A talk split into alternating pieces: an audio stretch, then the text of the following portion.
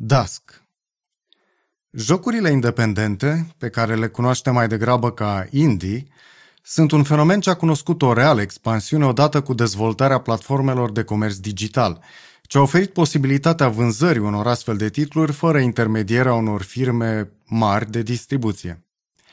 Un astfel de intermediar însă își poate avea rolul său în finanțarea jocului în etapa sa de dezvoltare, ceea ce poate permite creatorilor săi să aducă pe piață un produs mult mai bine șlefuit și mai bogat în conținut. Grafica superioară, sunetul îmbunătățit, coloane sonore realizate de artiști cunoscuți, cantitatea de material existent în joc și dimensiunea acestuia, toate acestea au nevoie de fonduri serioase în ziua de azi. Tocmai pentru a face față provocării induse de lipsa unor astfel de resurse financiare, producătorii indie de jocuri au redus cheltuielile folosind motoare grafice simple, efecte sonore disponibile gratuit, iar coloanele sonore au fost realizate de muzicieni mai puțin cunoscuți. De asemenea, colectivele de producție ale jocurilor indie cuprind un număr redus de membri care lucrează deseori în timpul lor liber la un astfel de proiect. Așa am ajuns să jucăm atât de multe titluri absolut geniale, în care grafica, pixelizată sau minimalistă, alături de gameplay-ul simplu, dar plin de idei, au propulsat către publicul larg ideea de joc indie de calitate, care nu este cu nimic mai prejos de titlurile produse și distribuite de numele mari din industrie. Iar artiștii mai puțin cunoscuți s-au dovedit de cele mai multe ori surprize extrem de plăcute, creând coloane sonore memorabile. Cu timpul, ca urmare a apariției și dezvoltării unei astfel de piețe a dezvoltatorilor de jocuri indie, a crescut și s-a diversificat și oferta de motoare destinate dezvoltării jocurilor, precum Unreal Engine, Unity, Game Maker sau Godot. Fiecare, cu excepția Godot, care este gratuit, vine cu o schemă de plată bine gândită tocmai pentru a crește accesibilitatea unor astfel de motoare de dezvoltare. Este o adevărată bătălie pentru popularitate în acest domeniu, în care ideea este să prinzi conducătorul indie când este cât mai mic, în așa fel încât să se obișnuiască cu un anumit motor și să aibă tendința de a nu renunța la acesta. De aici și schemele de plată scalabile, soluțiile de finanțare personalizate sau modulele specializate disponibile adițional la care se adaugă câte o piață digitală pentru elemente ce pot fi folosite în motoarele de dezvoltare respective, precum texturile, modelele 2D și 3D, scripturile sau bibliotecile de proceduri și obiecte. Dar ce legătură au toate astea cu Dusk? Simplu. Dusk este un exponent tipic al jocurilor indie, ce bifează mare parte dintre aspectele despre care am vorbit până acum. Este realizat în Unity de către David Zimanski, un om care și-a tras inspirația pentru acest titlu tocmai din faptul că nu și-a permis un calculator puternic, motiv pentru care a jucat shootere vechi pe hardware-ul modest pe care îl avea la dispoziție. Mai indie de atât îmi este greu să cred că poți începe și chiar finaliza un proiect. Camouflaged Conspiracy Povestea din joc mi se pare puțin importantă, ea este un pretext pentru atmosferă și acțiune și cam atât. Jucătorul este un căutător de comori care încearcă să pradă o localitate rurală din Pennsylvania, numită Dusk, de posibilele valori sau artefacte rare ce s-ar afla într-un fel de ruine descoperite recent sub pământ. Treaba este complicată de existența unui cult, ai cărui membri au și ei interese prin zonă, dar și de intervenția armatei, care a înălțat un zid în prejurul unor instalații pe care le-a construit între ruine. Da, Povestea este elucubrantă și întunecată. Ritualuri cel puțin satanice și interese mai mult decât obscure par să fi corupt cu totul locul cu pricina, în care creaturi sinistre și entități malevolente își fac de capul lor, dacă se poate chiar în capul tău. Înarmat la început numai cu două seceri, deci dracu nu pus un ciocan, trebuie să cureți zona rurală de inamici.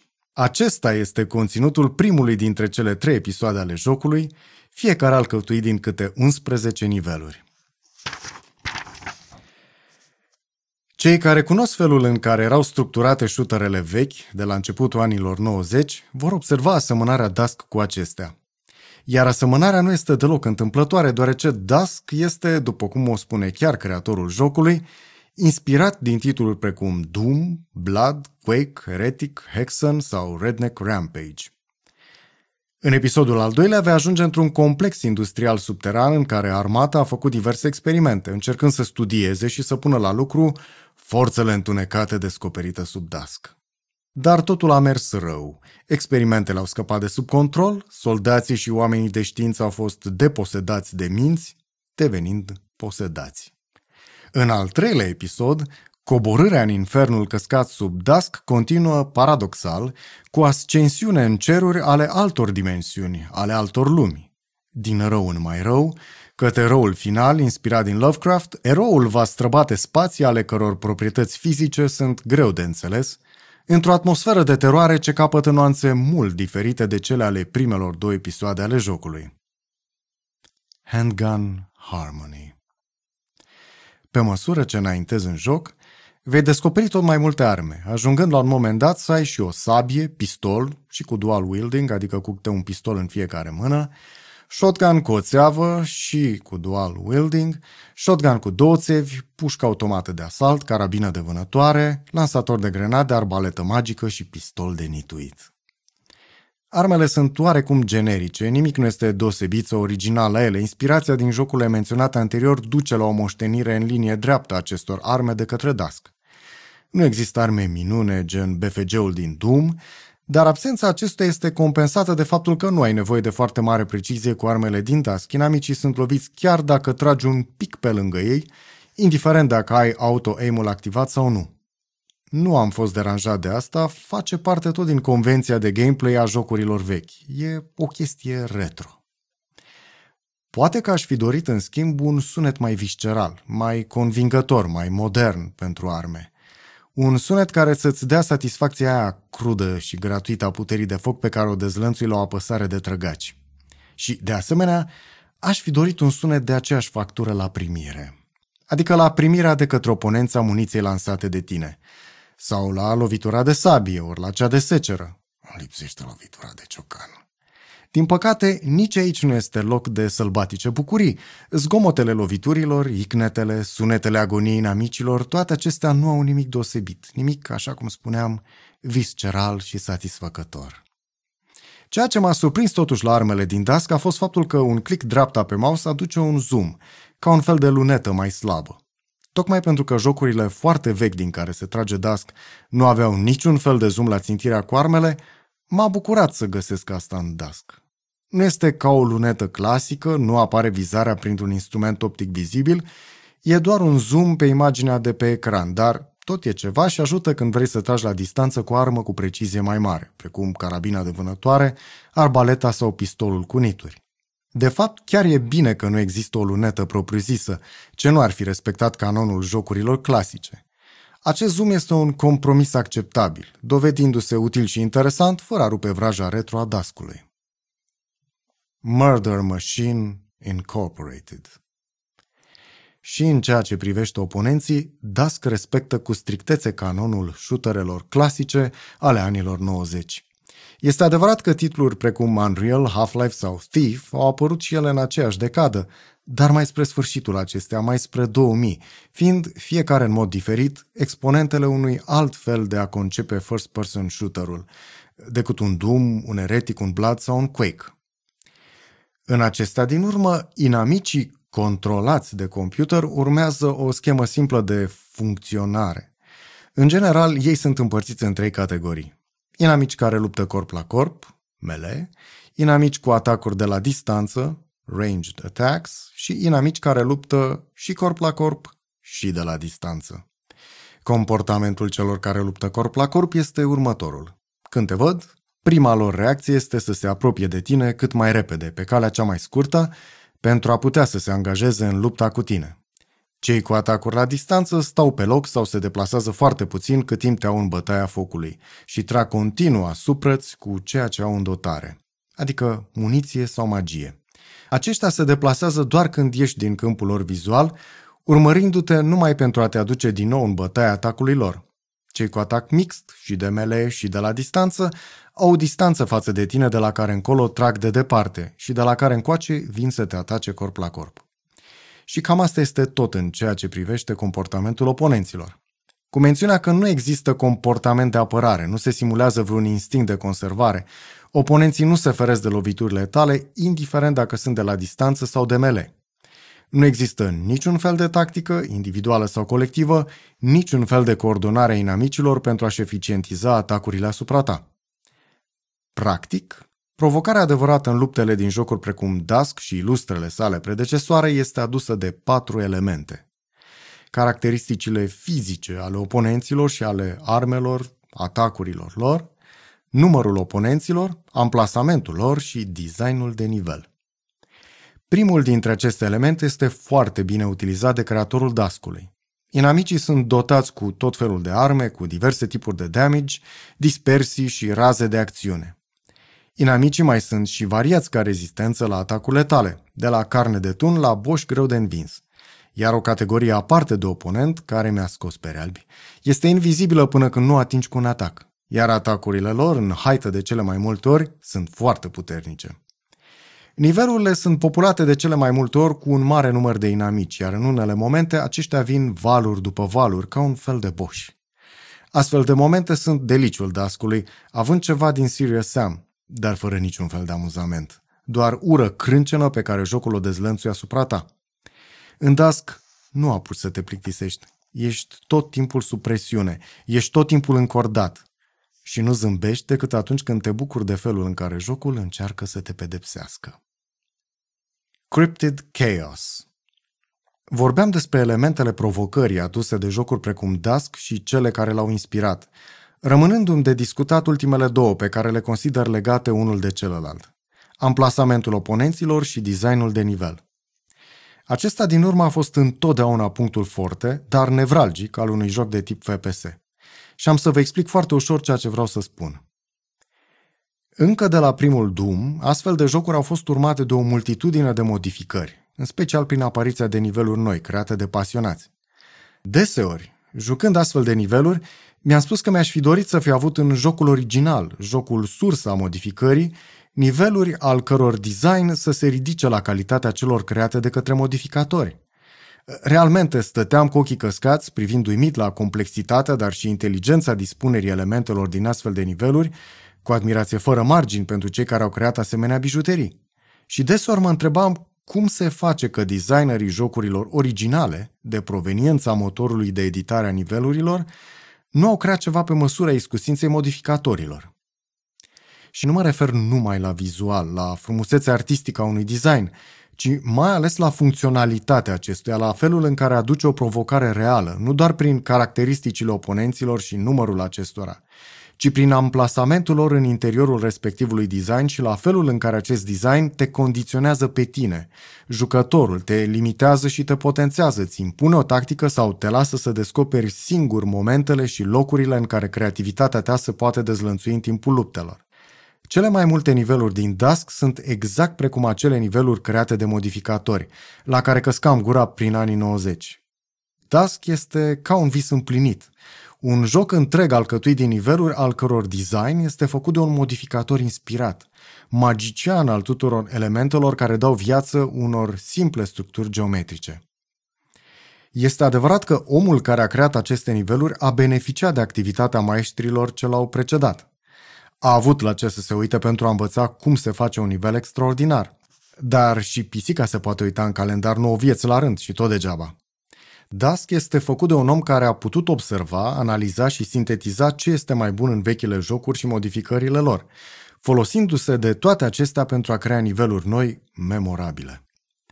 Ești trecut prin toate în Dusk, în special prin toate mediile, pe pământ, sub pământ, în apă, în aer. Nivelurile sunt spații vaste, deschise, monumentale, complexe, dar și îngrămădite, tunelare, claustrofobice. Plus nivelul ce se află în întreg spectrul dintre aceste extreme. Te vei lupta corp la corp în peșteri, vei trage la distanță ca un lunetist, te vei bate pe străzi ca un luptător de gherilă, vei zbura în timp ce vei trage în stânga și în dreapta, te vei strecura printre șiruri de coloane, ferindu-te de lovituri, te vei uita panicat în toate părțile să nu fii atins de proiectile sau magie venite de nici nu știi unde, te vei scufunda și vei lupta sub apă, vei schimba frenetic armele pentru a te adapta condițiilor ce se schimbă instantaneu, de la sabie la foc automat, de la grenade la săgeți, de la pistol la arma de vânătoare. Deseori, ritmul jocului se rupe, accelerând brusc, trecându-te rapid de la o situație nouă la noutatea unei alte situații, nelăsându-te o clipă să te plictisești și doar din când în când lăsându-ți timp să respiri. Slippery slope to sanity La toate acestea contribuie și elementele de platforming. Poți sări de la orice înălțime fără să te rănești deloc și poți să te folosești de trambuline ce se găsesc deseori în niveluri pentru a sări la orice înălțime. Și nimic nu este mai fain decât să tragi în oponenți în timp ce sari în sus și în jos, mai ales dacă o faci ca lunetist. Mai ales că și oponenții folosesc trambulinele, ba chiar execută foc asupra ta în timp ce o fac. Ies niște dueluri între țopăitori de mai mare dragul, atunci când într-un nivel se găsesc două trambuline cu vedere una spre alta. Fun, fun, fun. Toate spațiile jocului sunt gândite bine pentru forme diferite de lupte, confruntări surprinzătoare, provocări inedite. Iar la asta contribuie și jocul cu lumina și întunericul, nu doar ca factor psihologic, dar și ca element de gameplay efectiv. În joc ești dotat cu o lanternă, nu foarte puternică, iar aceasta devine nefuncțională din când în când și astfel ești obligat să te descurci în semi-întuneric, ba chiar și în întuneric adânc. Este o experiență care aduce mult jocului, sporind diversitatea de gameplay, dar și contribuind înfiorător la atmosferă. Și pentru că toate astea nu erau de ajuns pentru aspirațiile unui designer de nivel genial, în Dusk momentele de platforming sunt combinate pe alocuri cu cele de puzzle, în genul Portal oarecum. Sunt câteva niveluri foarte bine gândite pentru un astfel de tip de joc, nu vă pot spune mai mult, doar că veți fi uimiți cum fiecare element din joc este impecabil pus la locul și timpul său. Evident, în frumoasa tradiție a clasicelor, și în Dusk este plin de locații secrete. Din fericire, creatorul jocului și-a dat seama că nu trebuie să exagereze cu acestea, nu trebuie să facă o obsesie pentru ele. Ceea ce într-un titlu precum Iron Fury este Duke Nukemian, și vine ca o mănușă, în Dusk ar fi fost un adaos nenatural, ar fi deturnat jucătorul de la curgerea firească a jocului, de la frumusețea elementelor cu adevărat importante ale acestuia. Sunt secrete greu de găsit, dar nu de puțin ori veți termina nivelurile găsindu-le pe toate. Este un bun echilibru aici. Despre un lucru aș mai vorbi. Regenerarea oponenților, respawn-ul. Și sub acest aspect, Dusk este în perfect echilibru. Nu e nici prea mult, nici prea ilogic, nici prea frustrant, este exact cât și cum trebuie. Nivelurile fiind bazate după rețeta clasică pe deschiderea unor uși cu chei de culoare corespunzătoare, roșu, galben, albastru, în general, după găsirea unei chei și sau deschiderea unei uși încuiate, se regenerează oponenți. Totul este bine cumpănit, presiunea pusă pe jucător prin respawn păstrează această logică simplă, clasică. Twin Terrors foarte, foarte interesantă mi s-a părut situația în care s-a găsit David Zimanski atunci când a lucrat la partea de grafică a jocului. După mărturia omului, o bună parte a muncii a constat în eliminarea acelor efecte, filtre și procese pe care motorul în care a făcut Dust, anume Unity, le aplica implicit asupra obiectelor ce alcătuiesc nivelurile. Iar asta pentru că David Zimanski a vrut să reproducă în tocmai modestia vizuală a unor jocuri precum Quake sau Hexen 2, apărute chiar la granița dintre 3D-ul pixelat, generat de CPU în software, și cel accelerat hardware, de către plăci grafice dotate cu unități de procesare dedicate, GPU-urile. Până la urmă, totul converge vizual către faptul că Dusk vrea să reproducă atmosfera unor jocuri ce trag către horror, precum Quake și Hexen 2, menționate anterior. În opinia mea, atingerea acestui obiectiv nu poate fi însă realizată oricum. Ce vreau să spun?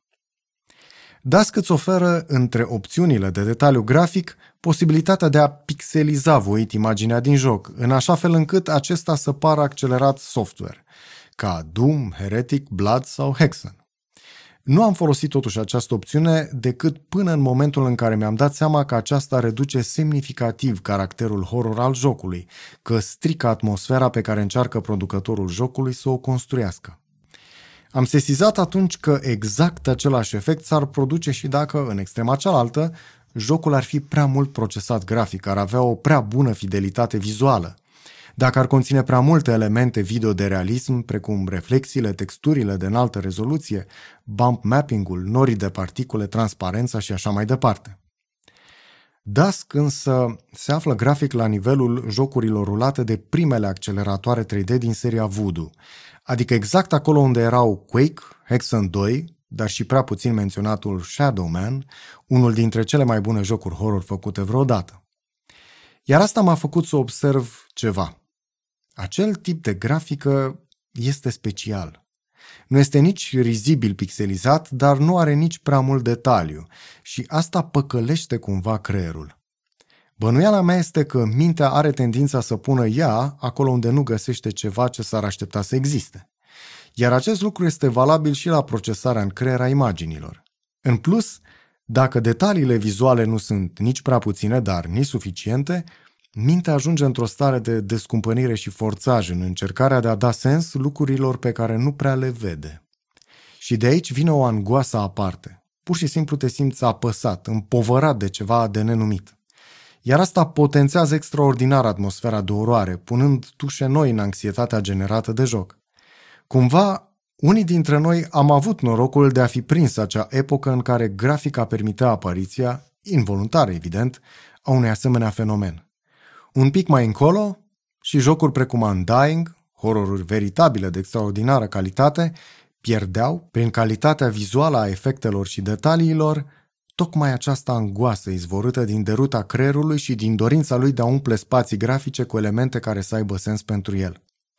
Și de atunci încolo, prea multe jocuri nu au știut să se joace la nivelul psihic al vizualului cu noi, jucătorii. Au crezut că detaliul grafic al ororii este totul și au marșat cu naivitate și grosolănie pe acesta. Excepții notabile există însă.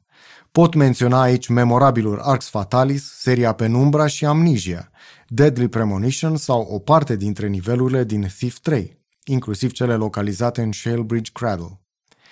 Toate acestea sunt însă jocuri care fac uz extensiv de întuneric și de relația discretă a acestuia cu lumina, folosindu-se de clar obscur pentru a se juca cu mințile noastre. Important în aceste titluri sunt și texturile care, deși de rezoluție semnificativ mai mare decât cea din epoca Voodoo, folosesc modele murdare, neclare, aparent low-res, ce lasă creierului, mai ales în întuneric, suficient spațiu pentru nedumerire și fabulație. Endless Creatorul acestui titlu, David Zimanski, a avut la dispoziție ceva de care s-a folosit, chiar dacă acel ceva nu era precum în zilele noastre, la vremea când apăreau jocurile din care se inspiră Dusk. Este vorba despre puterea de procesare. Acum se pot face niveluri vaste, complexe, fără limitările impuse de hardware. Așa se face că, la cât de simplu este sub aspect grafic, un nivel din Dusk, raportat la cel mai slab calculator contemporan, Zimanski își putea permite să ducă acea simplitate către nebănuite dimensiuni. Ceea ce omul a și făcut, respectând limitările impuse de tema și stilul jocului, așa cum au fost acestea asumate în mod voit. Astfel, deși a păstrat numărul de poligoane la o limită care să nu disipe feeling-ul retro, creatorul jocului și-a permis să mărească dimensiunile a tot, Suprafața nivelurilor este mult mai mare decât în trecut. Numărul de elemente ce compun diversele locații este mai mare. Distanța până la care se poate vedea este la rândul ei mult crescută față de cea cu care eram obișnuiți în anii 90, când părea că ceața este un fenomen meteo mai des întâlnit în jocuri decât în realitate. Atunci când în Dusk spațiile interioare sunt mari, ele sunt foarte mari, iar arhitectura edificiilor devine cu adevărat impresionantă. Sunt locuri în care îți cade falca în timp ce caști ochii la frumusețea construcțiilor, simțind o apăsare în plus. Cea a dimensiunii potențate de geniu arhitectural și infuzate de straniu, de obscur, de obsedant. Adică exact așa cum ni se întâmpla și în jocurile cele vechi, dar acum fără limitele fizice ale tranzistorilor. Tension Ascension Grafica, arhitectura Vizualul, în general, sunt numai în parte responsabile pentru stările de uimire și apăsare generate de joc. Foarte important este și contribuția coloanei sonore din Dusk, creată de Andrew Holsholt, pe care, vă spun din prima, o consider una dintre cele mai bune pe care le-am auzit vreodată.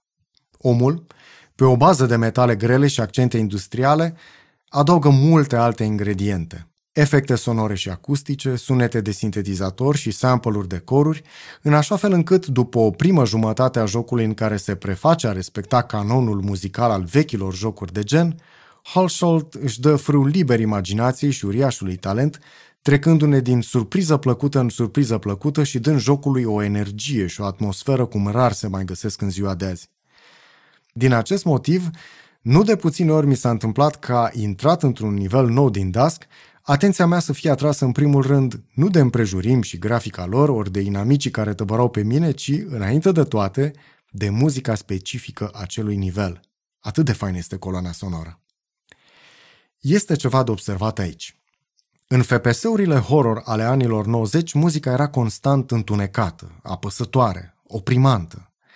Stilul era menținut constant, nu apăreau momente de destindere sau măcar de modulație a stării psihice induse de muzică. În Dusk acest lucru se schimbă, muzica ajunge în a doua jumătate a jocului să aibă pasaje diferite, variate, cu scăderi de ritm și folosirea sintetizatoarelor ca elemente armonice și de ambient, ce dau trăiri absolut neașteptate. Combinația dintre constanta împovărare psihică produsă de joc și iluminarea stranie adusă de muzică are, în puncte de climax bine gândite de creatori, efecte de-a dreptul psihedelice, aproape că aș folosi cuvântul transcendență. În opinia mea este de remarcat felul în care Dusk simulează anumite stări specifice depresiei, în care, după luni și luni de zile de apăsări psihice chinuitoare, aproape imposibil de suportat, o rază de lumină ce cade într-un anume fel, un sunet, precum clipocitul apei, ori câteva note muzicale sau numai simplul timbru al unui instrument, îți pot destrăma pentru câteva fracțiuni de secundă mormântul căderii psihice în care te afli, pentru a te ridica instantaneu sus, acolo unde nu mai există nimic în afară de totul.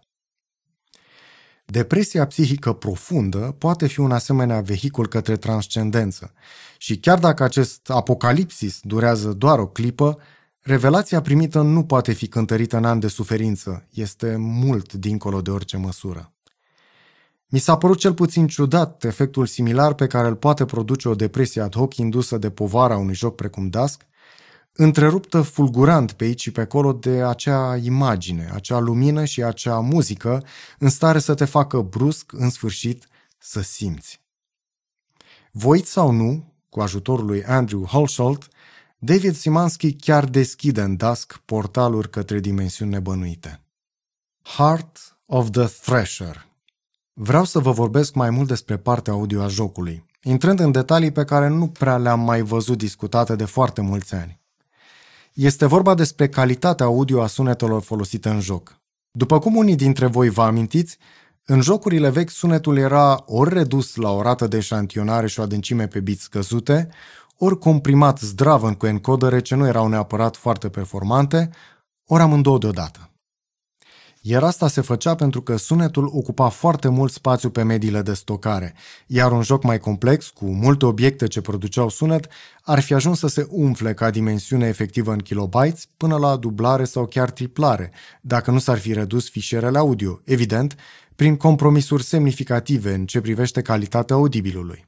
În primii 2-3 ani ai ultimei decade a secolului trecut, îmi place cum sună chestia asta, o altă rezolvare a fost să fie folosite modulele primitive de sinteză de sunet aflate în microprocesoarele ce dotau primele plăci de sunet.